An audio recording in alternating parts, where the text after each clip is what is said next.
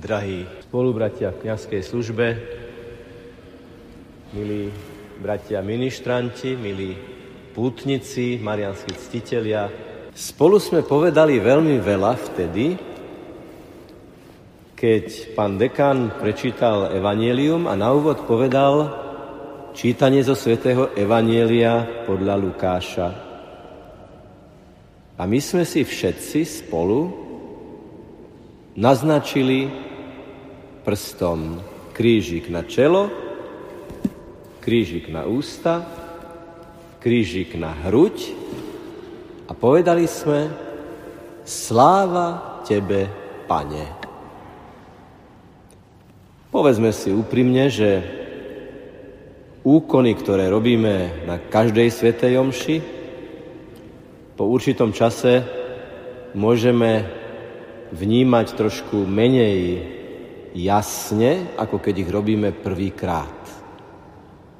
A preto nikdy nezaškodí si oživiť a občerstviť, čo tými gestami spolu so slovami vyjadrujeme.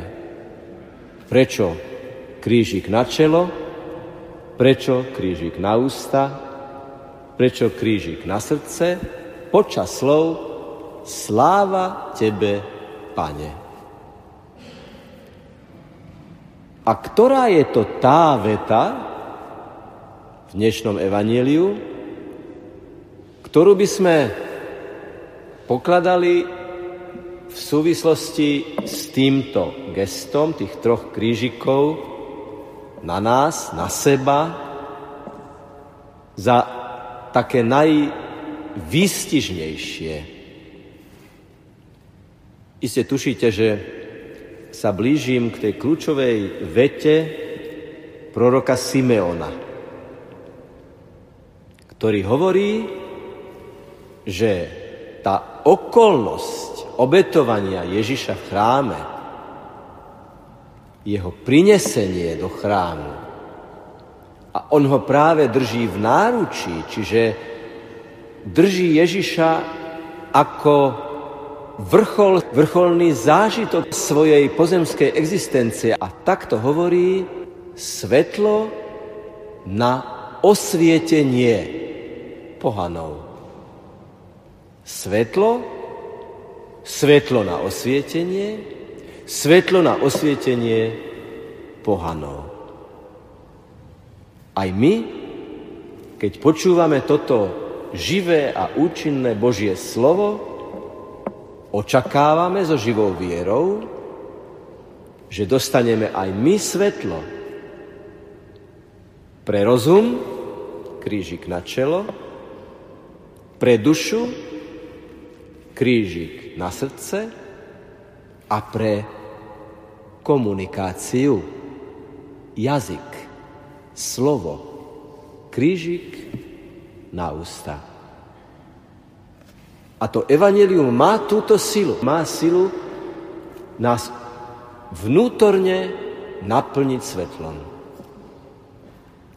Lebo naša viera je aj rozumom vnímateľná. Nevieme to a nedokážeme to nikdy úplne pochopiť, našu vieru, veď preto je to viera a nie poznanie.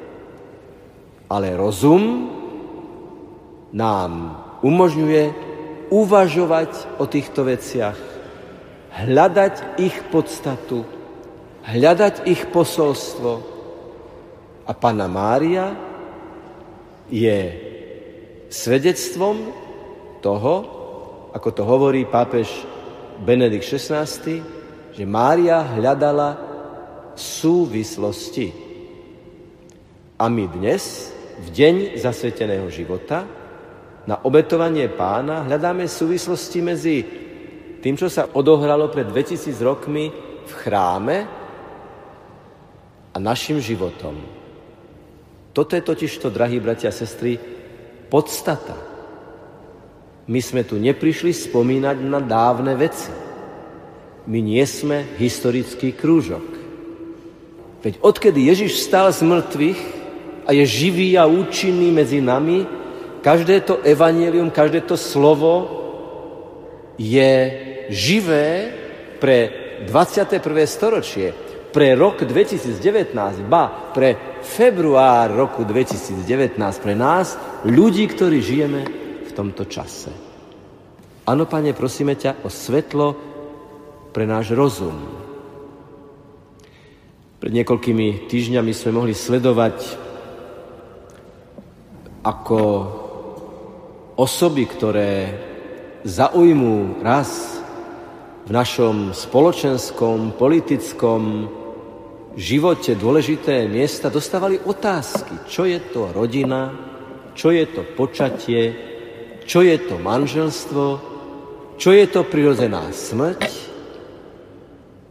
Napriek tomu, že sú to vysokoškolsky vzdelaní a skúsení ľudia, v niektorých prípadoch človeka nemohlo nenapadnúť, Človeče, sprav si krížik na čelo a pros Boha, aby ti dal svetlo. Nie s hnevom a iróniou to hovorím, s lútosťou a bolesťou to hovorím, že vysokoškolsky vzdelaní ľudia pritakajú na veci, ktoré sú jednoducho proti obyčajnému, zdravému ľudskému rozumu. A niekedy to hovoríme, že sa nám rozum zatemní. Že sa niekomu rozum zatemní. Samozrejme, teraz hovorím o druhých, ale ten krížik sme si dnes my urobili sami. A preto prosme pri tom prvom geste a v duchu toho prvého gesta, Pane, ale preto všetkým chcem zametať pred vlastným prahom a daj svetlo môjmu rozumu. Daj, aby som ja rozumne vnímal pod vplyvom Ducha Svetého všetko dianie okolo seba. Druhý krížik sme si spravili na srdce, na hruď. Čítame v písme, že Panna Mária uvažovala o všetkých týchto veciach hlboko vo svojom srdci. Srdce je ten orgán, ktorý je v strede tela, ktorý pumpuje krv a ovplyvňuje ešte aj to, či ja dokážem pohnúť svojim ukazovákom. Srdce v prenesenom zmysle slova je jadro človeka, sídlo jeho úmyslov, sídlo jeho rozhodnutí, sídlo jeho najzákladnejších elementárnych východiskových postojov. Krížik na srdce. Pane, prosíme ťa, daj nám do srdca Tvoje svetlo, svetlo Tvojej lásky, svetlo Tvojho evanielia, aby to, čo rozumom príjmeme, sme v srdci vedeli prijať nielen ako vedomosť pre intelekt, ale rozhodnutie pre vôľu. Často hovoríme v súvislosti s vtelením, že slovo sa telom stalo, čo v prenesenom zmysle slova pre náš život znamená, že naša teória o dobre sa má stať praxou dobra. Že to, čo vyhlasujeme za dobré, to, čo vyznávame slovami a uznávame rozumom, pre ktorý sme už žiadali svetlo, teraz prijímame ako súčasť nášho konania, nášho rozhodovania. No a tretí krížik robíme na naše ústa.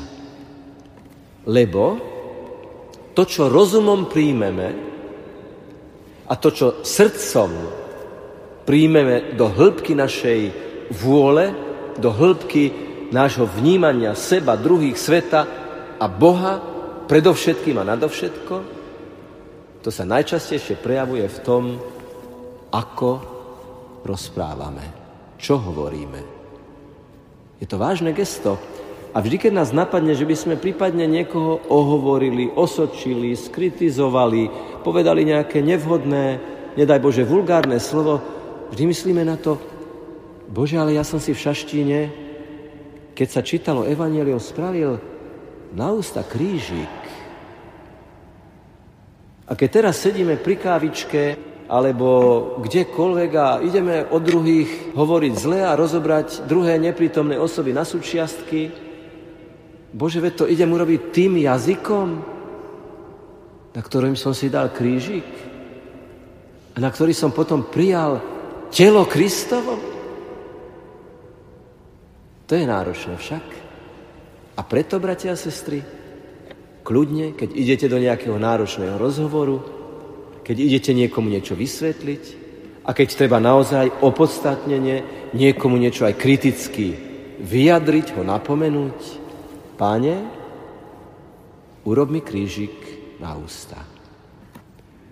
Zasvetené osoby, za ktoré dnes osobitne ďakujeme v tento deň, a teda tu ďakujeme za otcov Paulínov napríklad, Každé ráno prvé, čo vyslovia, Pane, otvor moje pery a moje ústa budú ohlasovať Tvoju slávu. Vstávajú s týmto, Pane, otvor moje pery a moje ústa budú ohlasovať Tvoju slávu.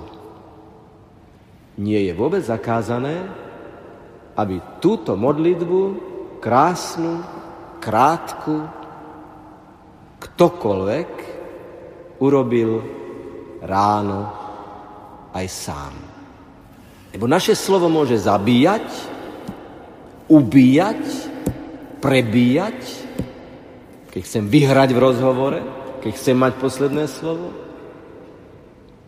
Ale moje slovo môže dvíhať, posvedcovať, dávať chuť do života, dávať chuť obrátiť sa, dávať chuť začať nový život.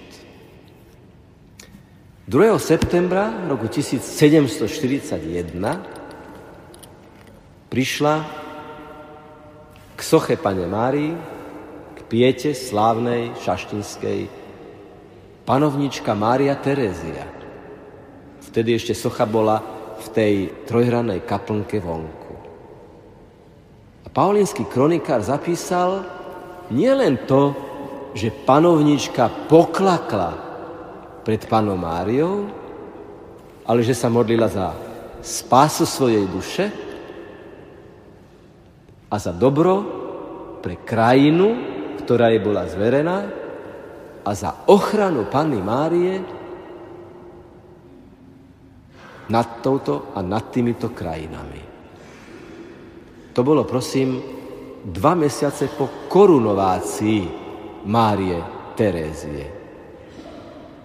Mária Terezia, zbožná marianská ctiteľka, ďalší rok prišla znovu. A o 20 rokov, keď bola Pieta prenesená sem, bola osobne prítomná aj s Jozefom II. na veľkej slávnosti umiestnenia sochy na tento oltár. A menej známou skutočnosťou je, že ten žiarivý kríž, pod ním pieta, majú vyjadriť z jej rozhodnutia za pomoci jej dvorného teológa, spovedníka, aj architekta. Práve to svetlo kríža a svetlo vyžarujúce z Panny Márie, ktorá s nádejou drží v rukách svojho syna ako plná bolesti, ale aj plná toho slova, ktoré počula pri zvestovaní jeho kráľovstvu nebude konca. Podrobné správy hovoria aj to, že Mária Terezia darovala pane Márii aj lúčovitý veniec, ktorý bol za sochou, tie obrázky ste určite videli, aby Panna Mária bola vyobrazená ako žena odetá slnkom, žena odetá svetlom. Takže tí, ktorí sú marianskí ctitelia, sú ctiteľmi ženy odetej svetlom, ktorá vyžaruje svetlo nádeje, ktorá verí, že čokoľvek by sa stalo, Čokoľvek by sa stalo, akákoľvek bolesť by prišla, choroba, diagnóza, zrada, znechutenie, depresia, treba povedať, Mária, ty si verila, že kráľovstvo patrí Ježišovi, nech sa deje čokoľvek. Preto sme si dávali krížik na ústa, aby sme boli ohlasovateľmi tejto nádeje žiariaceho kríža, na ktorom je prevesené pohrebné plátno na znak toho, že už nie je potrebné, lebo ten, kto bol do ňoho zavinutý, žije. Bratia a sestry, v tento deň sa zapalujú hromničné sviece a vieme z tradície, že sa zapalovali a zapalujú najmä, keď je búrka. Cítite ten symbol, že sa zapalí sviečka, keď je búrka? aj búrka v prenesenom zmysle slova? Keď na najroznejších úrovniach politického, spoločenského, kultúrneho, duchovného života ako keby metaloblesky a hromy byly a do toho sviečka. Jozef II napriek tomu, že sa volal osvietenec, redukoval počet sviec na oltári. Panovník, nazývaný kostolník cirkvi s úsmevom a s ironiou, obmedzoval púte, zakázal napríklad dvojdňové púte, nesmeli trvať dva dni, a potom zakázal púte úplne. A potom obmedzil aj eucharistické sprievody.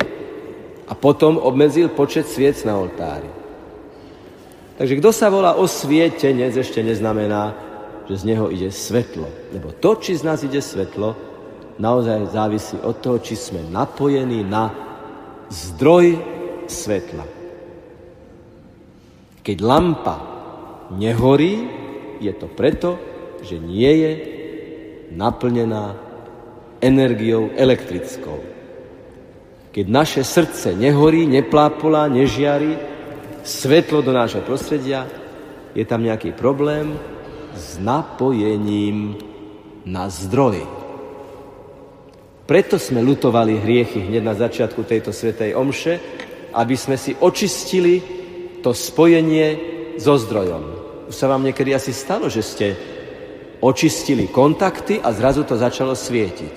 Asi je problém v kontaktoch, že hovoria muži, chlapi, keď ich zavoláte, manžel môj, brat môj, poď, nefunguje to. Asi bude problém s kontaktmi. Očistí, ošmirgluje kontakty a už to ide, lebo je spojenie. Očistiť kontakty s Bohom, očistiť ich cez Pannu Máriu, je tá najlepšia cesta k tomu, aby sme znovu naplno vydávali svetlo. Aby bolo cítiť, že sme stretli ženu odetú svetlom, že sme stretli Ježiša, ktorý povie jasno svetlo sveta a že tá sviečka uprostred búrky môžem byť ja. Ja môžem byť svetlom v búrke, keď upokojujem, keď, keď podporím, keď pozdvihnem, keď podržím, možno nie slovami a ani nie na prvom mieste slovami, ale konaním, skutkami. Takéto konkrétne konanie dnes, a to je posledná myšlienka nášho dnešného rozímania, je, už som to povedal na začiatku, vďaka za zasvetené osoby. Vidíte pred sebou kňazov. Vidíte pred sebou reholníkov. Vidíte pred sebou ministrantov. Kto vie, či aj oni tu raz nebudú celebrovať alebo koncelebrovať. Niektorí z nich. Je to o ich rozhodnutí. Čo môžem povedať o nás a o sebe, že v našom živote bol jeden konkrétny moment, keď sme povedali, chcem byť kňazom. Boh ma volá. A reholník, alebo reholnica, v určitom momente povedal, vstupujem do rehole a idem zložiť sluby po patričnej formácii. Čiže sme ľudia, ktorí sme urobili konkrétne rozhodnutie a ja by som chcel poukázať na 104 ročného najstaršieho reholníka na Slovensku, Dominikána Pátra Aquinasa Gaburu, ktorý tento rok bude sláviť 80. výročie svojho kňažstva. To je možno celosvetová neprekonaná hranica. Ale nejde ani tak o čísla, o štatistiky, drahí bratia a sestry, ale o vytrvalosť. A aj vy, manželia a manželky, ktorí ste v určitom momente povedali, chcem ťa milovať a ctiť po všetky dni svojho života, v šťastí, v nešťastí, v zdraví, v chorobe. A vy trváte, ste veľkým svedectvom pre svoje prostredie. A vy, ktorí ste sa dostali prípadne do vážnej životnej dramatickej situácie a tu zvládate maximálne ako vládzete s Božou pomocou, aj vy ten kontakt s Bohom máte taký, že môžete vyžarovať svetlo. A tak sa tešme na chvíľu, keď ten kontakt so zdrojom, s Ježišom, so svetlom bude naprosto bezpríkladne úžasný, keď sem pristúpite a v pokoji a vo viere na slova telo Kristovo odpoviete Amen. Skúsme dnes to Amen pri svetom príjmaní povedať v takej veľkej vnútornej bázni, vydanosti, otvorenosti, radosti, pretože ako keby z toho žiarivého kríža, ako keby z tej piety, čo si prišlo k nám, nie čo si, ale kto si, sám Ježiš, už to nie je obraz, už to nie je symbol, už to nie je malba, už to nie je socha, už to nie je relief, ale živý chlieb, ktorý zostupuje z neba a chce sa dotknúť hĺbky tvojho srdca. Tak tým krížikom na hrudi sme Ježišovi otvorili naše srdce. Tým krížikom na ústach sme sa pripravili povedať Amen a tým krížikom na čelo sme povedali Pane, osvieť moju mysel, aby všetko, prečo sa v živote rozhodnem, bolo podľa Tvojej najsvetejšej vôle.